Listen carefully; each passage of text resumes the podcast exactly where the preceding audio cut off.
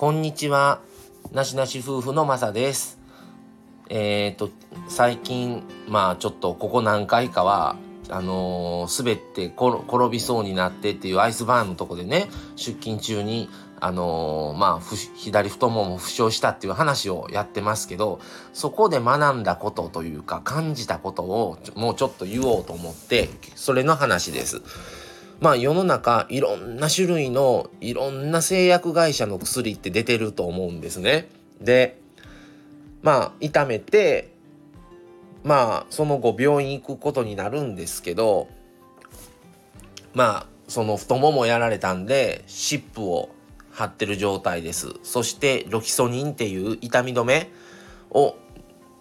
あの昨日はまだ今朝は飲んでないなかったんですけど昨日はそれを飲みました。っていうのも世の中になかったらもちろんそんなん湿布もな存在しなければ腫れまい腫れないですし痛み止めっていうものが世の中になかったらないわけであ薬の意欲ってすごいなって思うのとそれを開発してる人もすごいし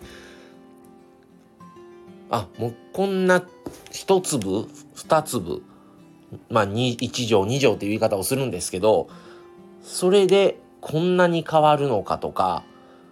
風邪ひいたら薬飲んで少しずつ治っていくじゃないですか。その薬が世の中になかったらとかまあ大昔はなかったと思うんですけどなかったらとかあるおかげでとかあこれで飲むことによってこんなに回復する。もともとね人間っていうのは治癒力っていうその自分でこう治そうとする力っていうのが備わってるわけでっていうのもプラスされてあ薬ってすごいなってもう今まで普通のように当たり前のように世の中に溶け込んでるんですけどあそれはあるっていうことがすごいことなんだなとちょっとふと感じました。もう痛いから飲もう。痛いから払おう。風邪ひいたからこれ飲もうとか。まあもちろんね持病の方も多くおられると思います。その方も飲まれます。もう毎日のようにね飲んでるんですけどうちの親もそうですわ。僕の親もなんですがそのそれがあるっていうのが当たり前になってるんですけどまあ当たり前なかったらもうなねそんな生き延びれませんからそういう病気をねお持ちの方もおられると思いますしただそれが世の中に当たり前のようにまあ全部のね対応できる薬があるかって言われたらもちろんまだね開発途中とか最近で言ったらコロナの薬もそうですよ。そんな薬なかったんですからそれがあるとかね開発されてるとかっていうのがあすごいことなんだな何でもね物事ってあれば当たり前のように思ってしまうんですけどそれってすごいことなんだなって思いましたね。うん、何でも物が揃うとあって当たり前。あのこの間1月17日の時に阪神大震災のあの28年っていう日だったんですけども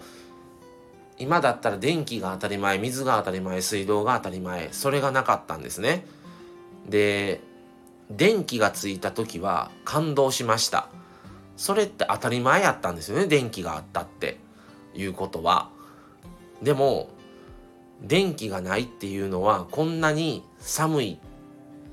気持ちの上でですよ。もちろん体も寒いんですけど気持ちの上で気分が上がらない相乗効果ですね。っていうことにもつながっているんだなっていうふうにあの時思いました。当時高校生でしたけどあこんな当たり前のことがないってこんなにこういうことになるんだな。っていうこととかまあ今日はねお薬の話ですけどああって当たり前だと思い込んでいる。なかったらなんでそんなもんないのみたいな感じになりがちなんですけどあるってすごいことなんだなっていうふうにちょっと思いました。なのであって当たり前な世の中にはなってるんですけどふと思って思って感じたりした時にあって当たり前っていうふうに思うのはちょっとダメなんじゃないかなとも思ったりもします。のでまた皆さんちょっとふと感じた時にちょっと考えるだけでもすごい変わるんじゃないかなと意識が思いますのでよかったらちょっとふと考えてみてください。はいということで今回はあって当たり前だと思ってたのにそれがないっていうことを考えるとこれが世の中にあるっていう当たり前にあるっていうのがすごいことなんだなっていうお話でした。はい、それではまた次回をお楽しみに。それでは失礼します。さようなら。